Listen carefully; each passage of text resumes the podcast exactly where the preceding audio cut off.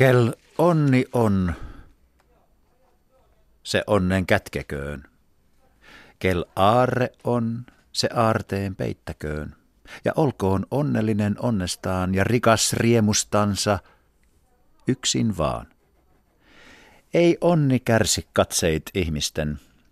Kel onni on, se käyköön korpehen. Ja eläköhön hiljaa, hiljaa vaan. Ja hiljaa iloitkohon onnestaan. Kirjailija Eino Leino on varmasti suurimmalle osalle suomalaisista tuttu nimenä. Mies kirjoitti paljon ja miehestä kirjoitettiin paljon. Kirjallisuuden tutkija ja tietokirjailija Panu Rajala, olit pitkällä lounaalla kustantajasi kanssa ja sinut maaniteltiin kirjoittamaan Eino Leinosta elämäkerta. Miksi emmit? Ensin ajattelin, että, että Leino ei minulle sittenkään ollut niin erityisen läheinen kirjailija, enkä runoutta ole äh, kovin paljon harrastanut, mutta kieltämättä kiitän itseäni jälkikäteen, että tähän tartuin, koska, koska Leinosta aukeni niin monia kanavia, rönsyjä, yhteyksiä eri suuntiin ja Leinon värikäs persona. Ristiriitaisuuskin sitten alkoi aika lailla kiehtoa. Hän oli aika traaginen hahmo lopulta. Hänessä on kuva tällaisena, tällaisena huolettomana päivän poikana, suvisten tunnelmien laulajana, rakkausrunoilijana, mutta totta on mitä sanoit, että, että syvät varjot kyllä saattelivat häntä varsin nuoresta pitäen ja eikä se elämä kauan kestänytkään, että siinä oli melkein enemmän vastamäkeä loppujen lopuksi kuin tätä helppoa myötälettä tai iloista menestystä. Mutta hän kuitenkin syntyi aika hyvissä olosuhteissa, että hän oli tavallaan sunnuntai-lapsi, vanhojen vanhempien nuorimmainen. Paltamossa maanmittarin lapsi. Kyllä, kymmenlapsisen perheen kuopus, äidin silmäterä. Ja kotihan ei ollut mikään tällainen ihan tavallinen Pohjois-Suomen tölli suinkaan, vaan se oli kulttuuritaustaltaan jo melko lailla – kannustava ja rikas ja saatteleva, että siellä isä, tämä mainittu maanmittari Lönnbom, kirjoitti lehtiin pakinoita ja runoutta harrastettiin kotona ja siellä vieraili sen ajan kulttuurihenkilöitä. Isä oli ollut August Alkvistin, tämän pelottavan oksasen koulutoveria. Ja veljet lähtivät useammatkin kirjalliselle alalle sanomalehden toimittajiksi tai, tai muihin yhteiskunnan tehtäviin – tyttäretkin kävi koulua, että Eino Leinon koko tämä kasvupohja oli tämmöinen kulttuurielämän kumminkin tietty tihentymä siellä pohjoisessa, että eihän mistään tyhjästä ilmaantunut Helsinkiin. Tuulet kääntyivät, kun vanhemmat kuolivat. Että isä kuoli, kun hän oli oppikoulun alaluokalla ja hän joutui vaihtamaan Oulun koulusta Hämeenlinnaan. Ja äiti ei nähnyt poikansa valkolakkia koulun käyntiä pidettiin arvossa ja vaikka varatkin alkoivat huventa perheessä juuri isän kuoleman jälkeen, niin, niin sinniteltiin vaan ja, ja, ja äitikin tuota heikoilla oksilla eläen kuitenkin iloitti tästä poikiensa ja osin tyttäriensäkin menestyksestä. Sanot, että Leino oli läheisriippuvainen. Oliko tämä nuorena menetetyt vanhemmat, jos nyt käytetään tämmöistä keittiöpsykologiaa, että äiti oli hänen tärkein nainen, sen myös sanot. Ilmeisesti ja varmaan näin oli. Ja Leino tähän äidin kuvaan monesti vielä palasi. E, tätä keittiöpsykologiaa jatkaen voisi tietysti arvailla, että, että hänen tuleva vaikeutensa naissuhteissa niin saattoi tietysti osattaa, osaltaan juontua sieltä, että että tätä uutta äitiä, uutta hoitajaa, uutta huoltajaa Leino aina näytti itselleen etsivän. Ja semmoista hän kyllä tarvitsikin, että hän oli niin epäkäytännöllinen ja niin passattu mies vielä, vielä myöhäisiin ikävuosiin, että, että mm, ei hän itseksensä selvinnyt. Ja sitten hän antoikin mennä, että vapaa bohemi elämä sitten tarjoutui ikään kuin sen hoidon vastakohdaksi ja korvaukseksi. Eli äidin piloille hemmottelema poika, näinkö väität? Osaltaan, tai ainakin, ainakin äidin hellin käsin kasvattelema ja, ja ehkä niin kuin vaillinaisin taidoin maailmalle lähettämä. Mutta hän oli äärimmäisen lahjakas ja älykäs. Ja jo 15-vuotiaana hän lähetti runoja kustantamoon, mutta silloin ei tärpännyt. Hän lähetti molemmille suurille kustantamoille.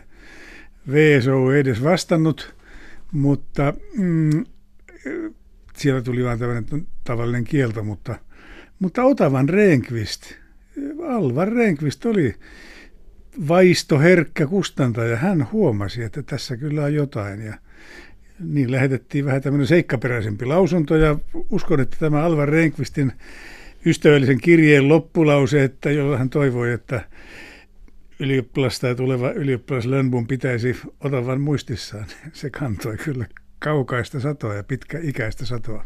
Hän oli kirjoittaja, joka kirjoitti erilaisia tekstejä, runoa, proosaa, kirjeitä, lehtitekstejä. Panu Rajala, olet kirjallisuuden tutkija, niin mitä sanoisit nyt elämäkerturina, että millainen runoilija Eino Leino oli? Kaikki tuntevat Nocturnon ja Lapin kesän, mutta, mutta millainen hän oli? Oliko hän tasaisen hyvä vai epätasainen vai ailahteleva?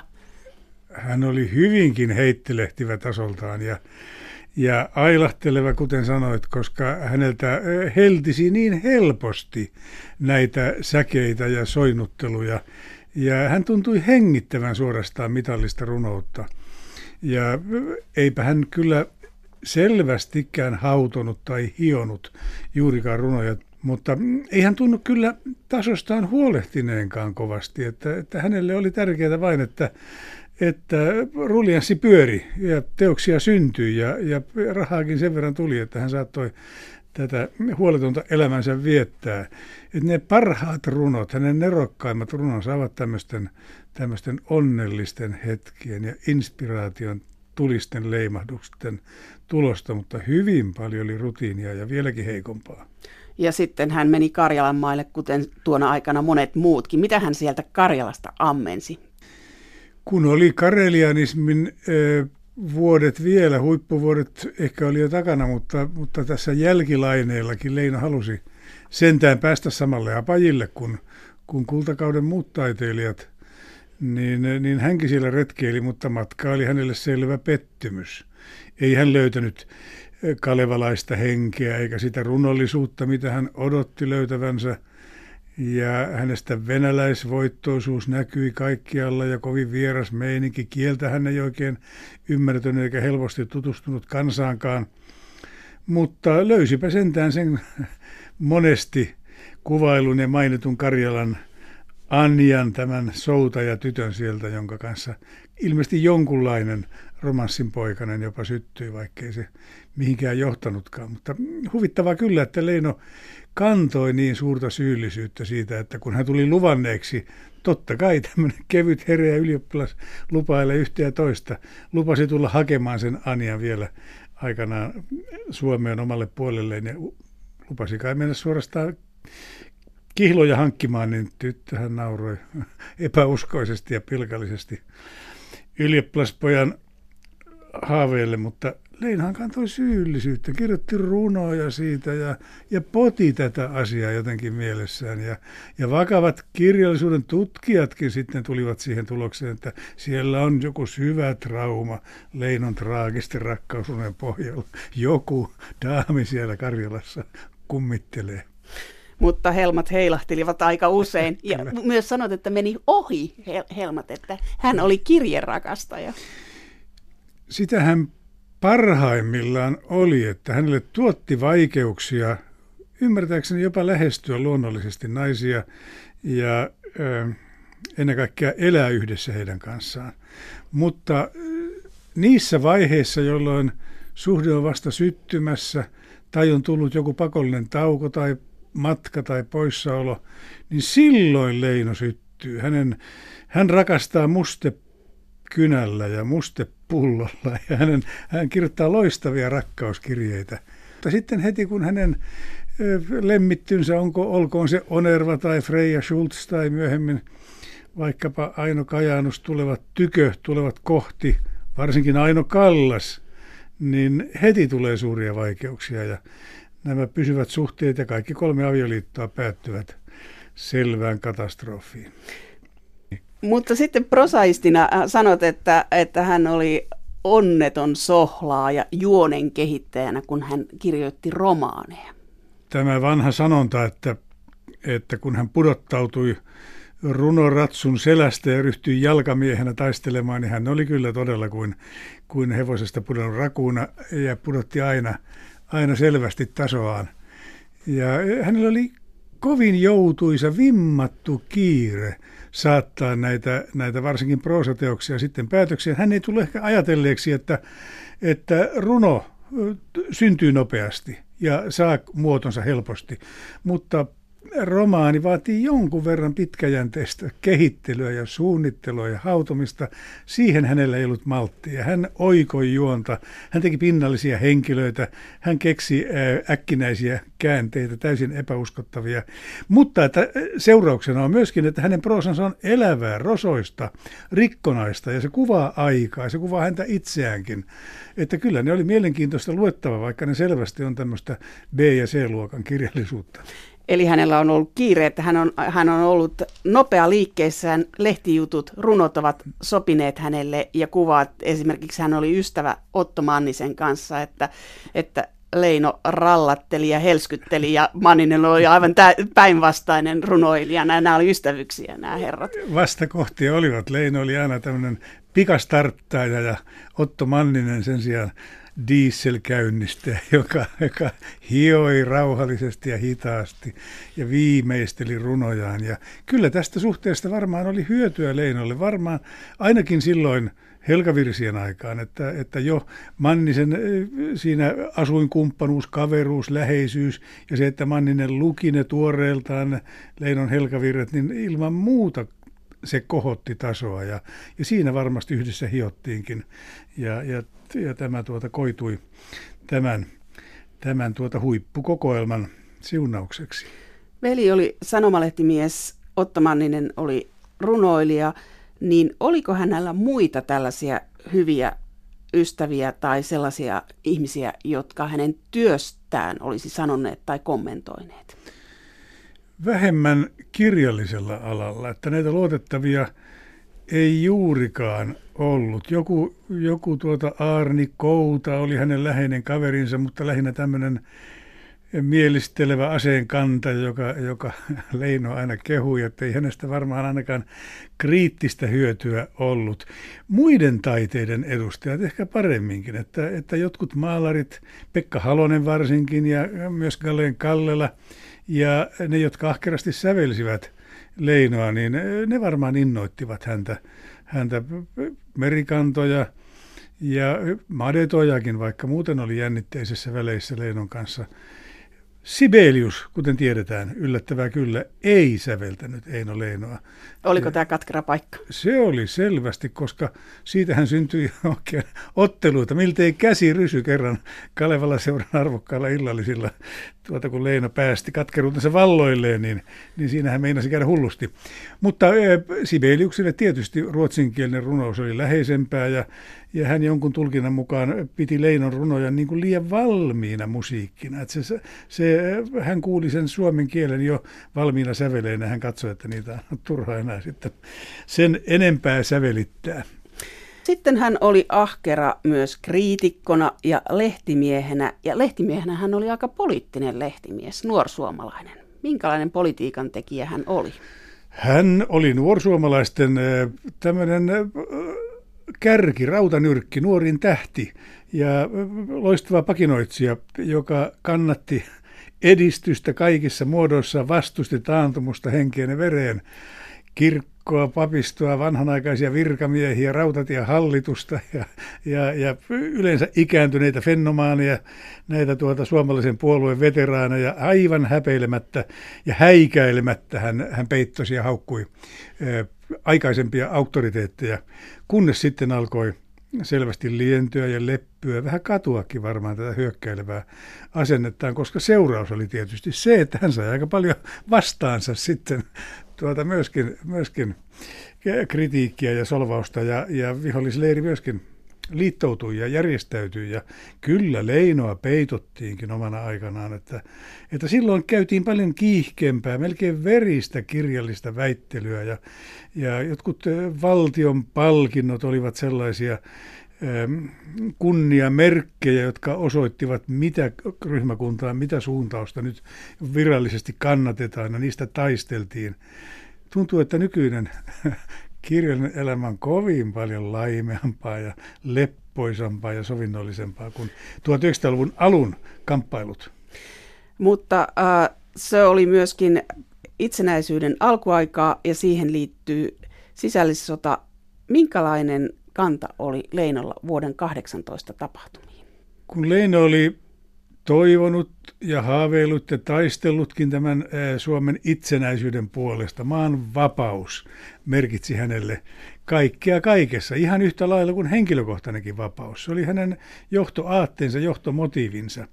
Niin kyllä hänelle oli varsin raskas ja tyrmäävä pettymys, että kun se vihdoin saavutettiin tämä itsenäisyys ja vapaus, niin seuraus oli tämä yhteenotto ja, ja tuota verinen sisällissota, tai ensin siis punaisten vallan kaappaus, niin kuin Leino tämän selvästi tulkitsi. Ja, ja kyllä se, sitä seurannut sota oli hänelle ennen kaikkea vapaussotaa. Hän ö, oli äärettömän pettynyt siitä, että tämä rauhallinen parlamentaarinen kehitys katkaistiin, koska paljon edistysaskeleita oli jo saatu ja niitä oli lisää tulossa, ja että Suomen työväenluokka lähti aseellisen kapinan tielle. Leino ei voinut uskoa, että se johtui vakaista rauhallisista työmiehistä, vaan tietysti sosiaalidemokraattisen puolueen johtajista, jotka johtivat joukkojaan raskaasti harhaan. Ja, ja kyllä Leino käytti, jos kukaan suoraa sanaa tässä yhteydessä, että hän kirjoitti räikeästi, voimakkaasti punaisia vastaan, joutui piileskelemään punaisia Helsingissä henkensä edestä. Hotellihuoneen loukoissa hän pelasi shakkia ja pelkäsi ja odotti, että häntä tullaan hakemaan. Ja hän oli niinkin reippaasti kärjistänyt. Yksi hänen maksiiminsa oli, että, että koko, koko punakapina, koko sota oli orjien ja ryöväreitten liitto Ryssän kanssa suomalaisen kansanvallan kukistamiseksi. No ei ihme, että hän vähän pelkäsi itse omaa nahkaansa, kun, tuota, kun sitten, sitten punaiset pitivät valtaa sentään muutaman kuukauden Helsingissä.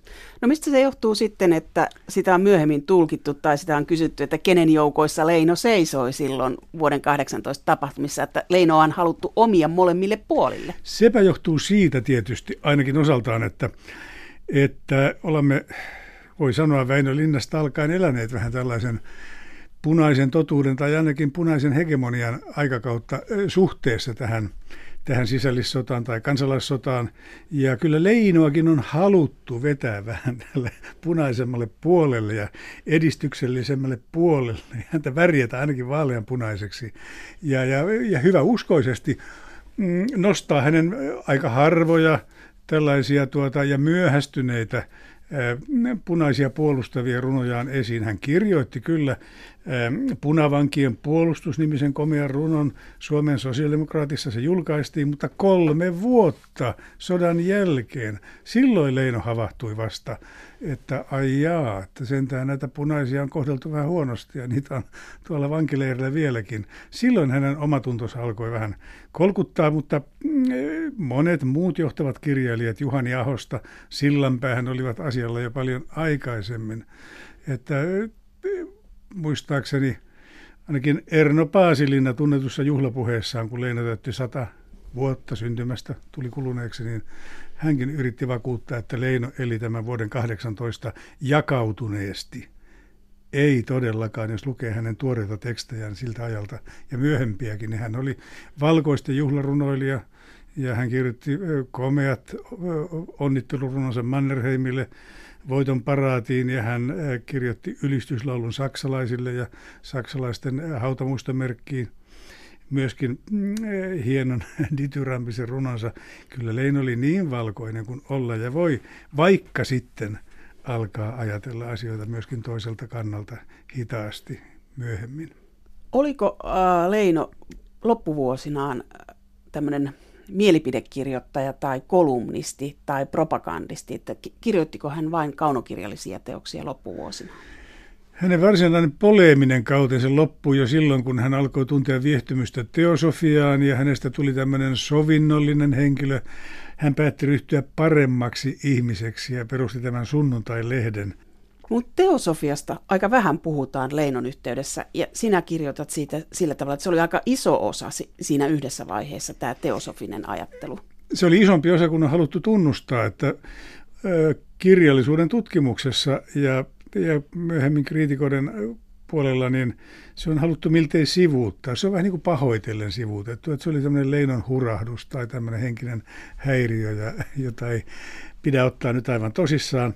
Mutta kyllä Leino oli syvällä tässä teosofian ää, aatepiirissä. Hän liittyi Suomen teoso- teosofisen seuran jäseneksi. Hän seurusteli johtavien teosofien sen kanssa ja, ja kirjoitti tosiaan sunnuntai-lehteen tunnustuksellisia juttuja ja, ja tilasi siihen paljon, paljon muiden teosofien pohdintoja. Että kyllä se oli minusta hänen vilpitön yrityksensä löytää jotain korkeampaa, jalompaa, syvempää, vähän uskonnollisvivahteista, panteistista elämän näkemystä aikaisemman suoraviivaisen nuorsuomalaisen yhteiskunnallisen linjan vastapainoksi.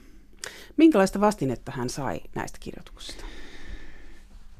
Vähän kai juuri tällaista ohittavaa ja, ja pahoittelevaa niiden taholta, jotka olivat etäällä tästä aatepiiristä, mutta teosofit itse nostivat Leinon mestarikseen. Ja, ja hän sai melkein uskonnollista palvontaa, e, joka näkyy jossain myöhemmissä muistelmissa. Ja, ja teosofit puolestaan syyttivät juuri kirjallisuusihmisiä, että ne eivät ymmärtäneet, että nyt Leino oli löytänyt totuuden. Nyt hän vasta kirkastui ja tajusi, mistä maailmassa, elämässä ja, ja ihmiskunnassa ylipäätänsä ja ka- kaikkeudessa on kysymys. Tämä on mielenkiintoista tämä, tämä tämmöinen aatteellinen, että mi, miten, miten t- tavallaan se on sivuutettu mm. sitten. Et, et siihen on, onko siinä ollut joku pyrkimys sivuuttaa tämä? Ehkä osaltaan sehän vaatisikin sellaista syvempää paneutumista. Onervakin, joka niin paljon Leinoa ihaili ja kirjoitti hänen tuotannostaan paljon elämäkerrassaan, niin hänkin toteaa, että kun Leino julkaisi sen laajimman proosarunonsa Alla kasvon kaikki vallan, joka on aivan teosofispohjainen tunnustusteos, että, että se vaatisi niin kuin syvemmän perehtymisen, että, että siihen tässä kirjassa ei ole aikaa eikä malttia, ja hänkin se jättää sikseen, että teosofia oli ylipäätänsä kyllä pinnalla ja ajassa. Se oli maailmansodan jatkuessa tullut eurooppalaisen intellektualismin erääksi muodoksi ja Helsingissä oli paljon sen alan harrastajia, että kyllä Leino usein kulki myöskin valtavirran trendien mukana ja niinpä tässäkin. Leino oli värikäs persona, joka vietti paljon aikaa ravintoloissa. Kaksi addiktiota, työ ja alkoholi. Ja siinä sitten meni kolme avioliittoa ja aika monta naissuhdetta oli. Mutta hänen ensimmäinen avioliitto oli nuoren miehen avioliitto ja se oli lyhyt Freja Sultsin kanssa. Ja tuosta avioliitosta syntyi tytär. Minkälainen isä Eino Leino oli?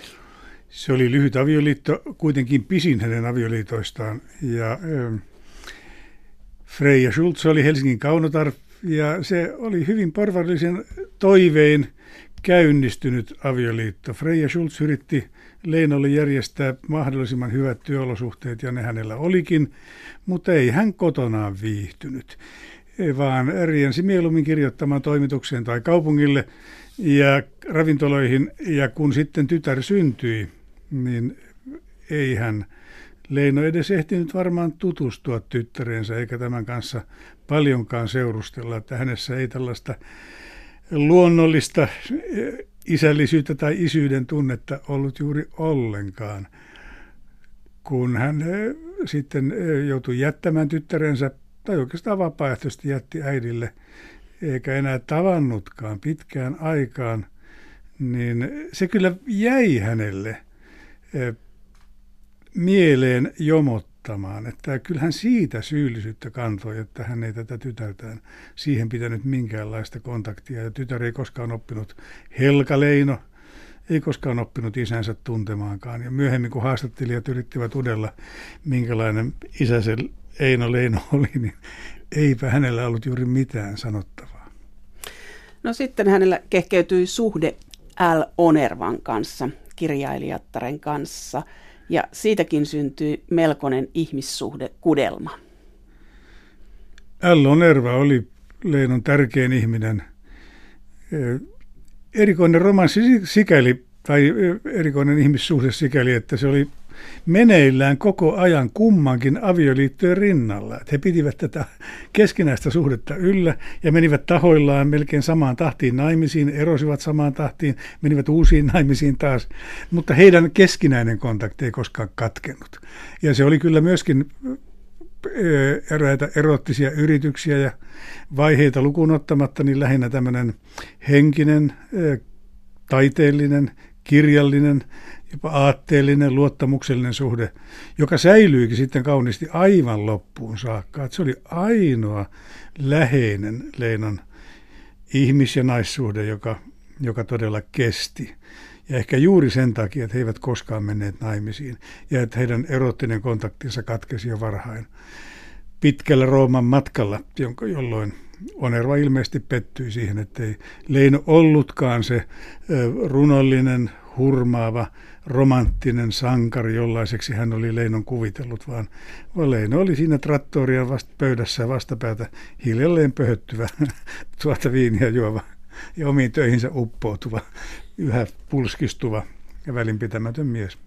No, mutta naisonnea oli, oli kuitenkin myöskin Onervan jälkeen, mutta myöskin tämä kuvio siinä, että L. Onerva meni Madetojan kanssa naimisiin, niin ilmeisesti se otti Leinoa vähän koville, että hän hävisi tämän. Että hän, olisiko hän halunnut mennä naimisiin. Onervan kanssa tällainen jossittelu? Tämä kyllä kolhaisi. Se on totta, että, että kun tulikin nuori siloposkinen säveltäjä, jolla vielä oli menestystä, ja joka vähitellen valloitti Onervan eh, itselleen niin Leinon oli vaikea kestää tappiota. Hänhän oli taistelija, voittaja luonne muissakin asioissa ja kyllä hän katsoi, että hän on ylivertainen näissä, näissä rakkauskysymyksissä, vaikka ei aina jaksanut viedä niitä loppuun saakka. Ja ne kirjoittivat kumpikin tästä triangelidraamastaan, johon tuli vielä neljäs henkilö sitten, tämä kaupungin orkesterin harppusolisti Aino Kajaanus, että yhteen aikaan he pelasivat tämmöistä jännittävää erottistaiteellista nelinpeliä.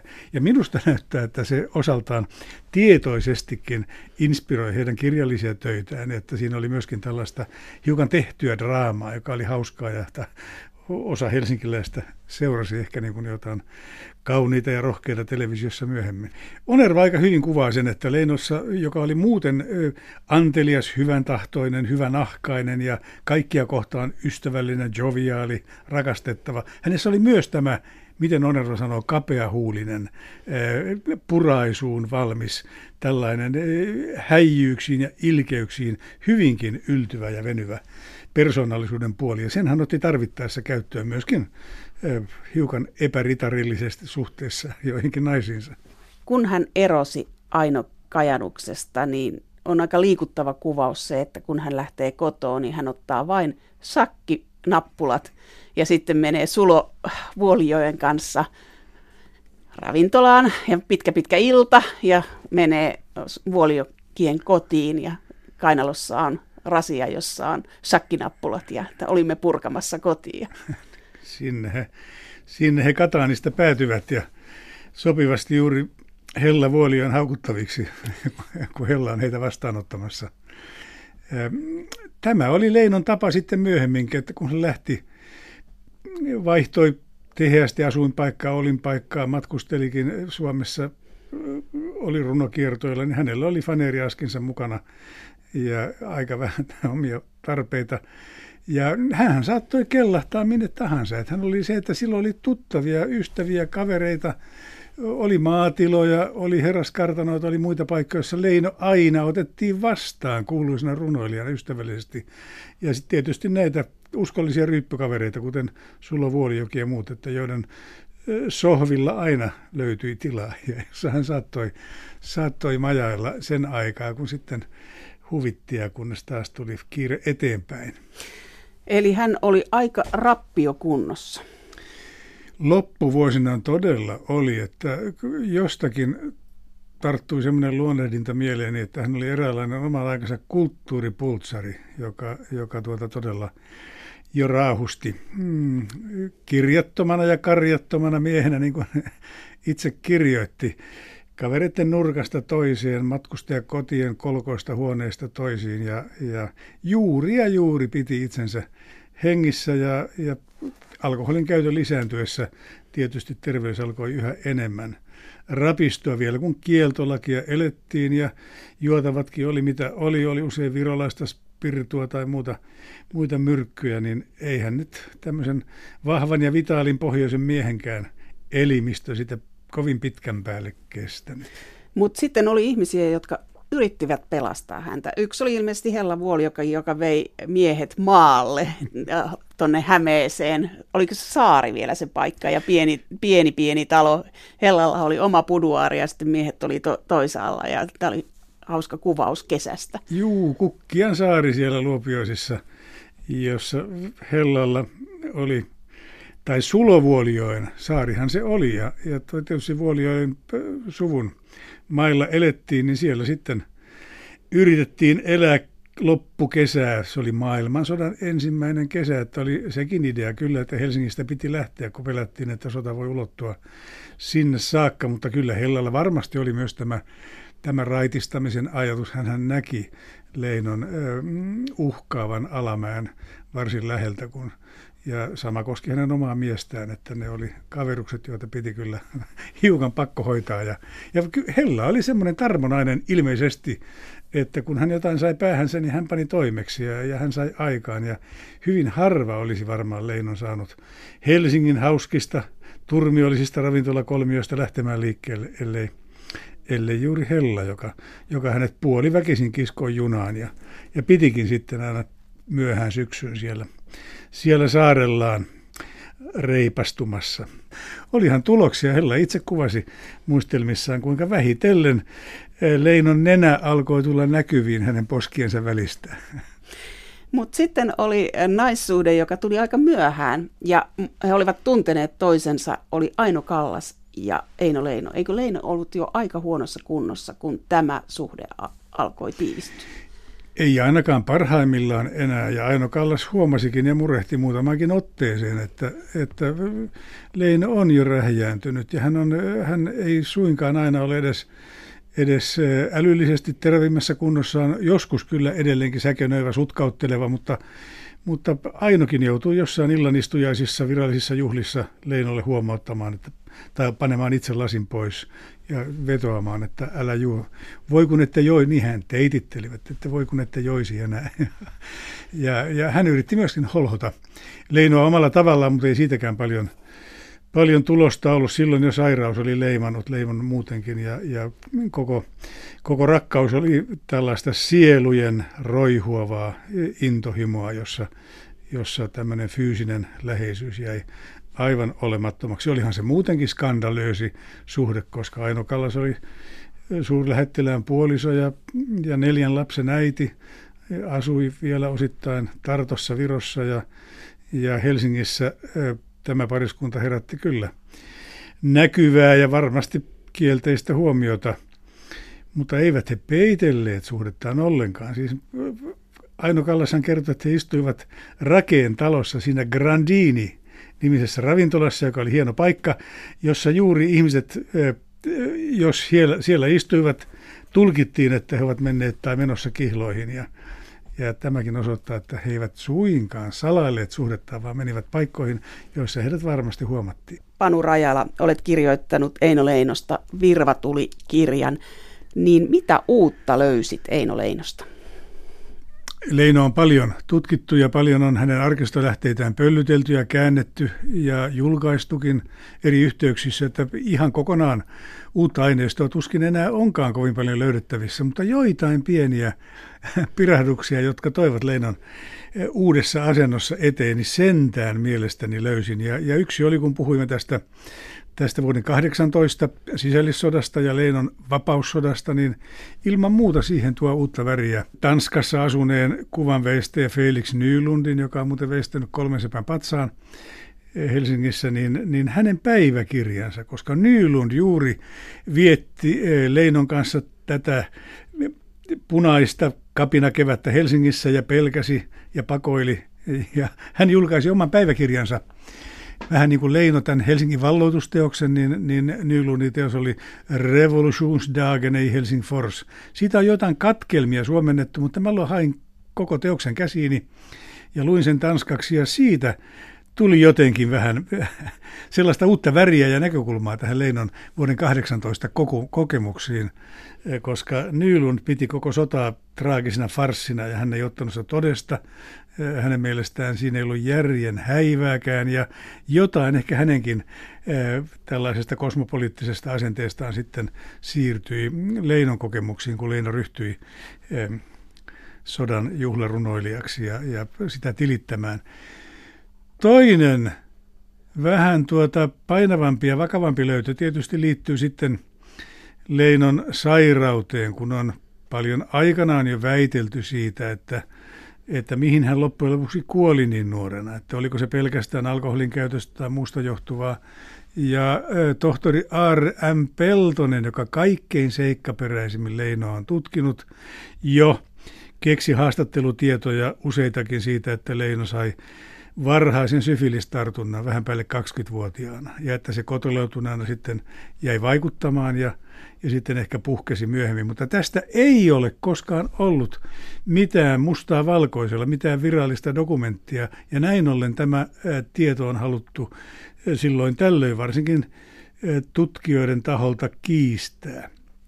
No, sattuman kaupalta oikeastaan tulin löytäneeksi lääkintäkenraali majuri Väinö Lindeenin muistiinpanot hänen pojanpoikansa toimitusjohtaja Aki Lindeenin eh, kotona tuolla Turussa. Ja, ja kun sain selailla, mitä Leinon viime vuosien, loppuvuosien läheisin ystävä ja henkilääkäri Lindeen oli merkinnyt muun muassa L. Onervan elämäkerran marginaaliin, siihen kohtaan, jossa Onerva selvitti Leinon kuoleman vaiheet ja syyt, niin, niin Lindeen lisäsi siihen lyijykynällä luettinen krisiogastria. Ja minä kysäisin Aki Lindeeniltä, että mitä tämä tarkoittaa? Voitko selventää? Ja hän lääketieteen miehenä selvensi, että se on syfilisperäinen vatsasairaus. Ja kyllä meille tuli pieni hiljaisuus siinä kahvipöydässä ja Aki sanoikin, että nyt taisi tulla 5000 lisää myyntiä. Ja ainakin tietty vanha arvoitus selveni ja, ja jotenkin sinetöityi, että nyt minusta ei ole epäselvää enää, e, mikä Leinon pohjimmainen sairaus oli ja mihin hän sitten kuoli, mikä ainakin joudutti hänen varhaista kuolemaansa, koska, koska ei hän henkilääkäri valavannut mies tällaista niin kuin huvinpäitä jätä jälkipolville, vaan mutta hänkin vähän suojeli Leinon kansallisrunoilijan asemaa ja mainetta, eikä sitä koskaan ottanut julkisesti esiin, vaikka antoikin haastatteluja muun muassa Suomen Kuvalehteen, että minä tiedän Leinon kuolemasta kaiken, hän otsikoi, mutta ei ihan kaikkea kertonut. Sen hän jätti niin kuin aika hauskasti tämmöiseksi pikkusalaisuudeksi siihen Leinon rakkaimman henkilön kirjan marginaali, että se oli niin kuin heidän kolmen välinen, välinen tuota salainen tieto Onervan, Leinon ja Lindeenin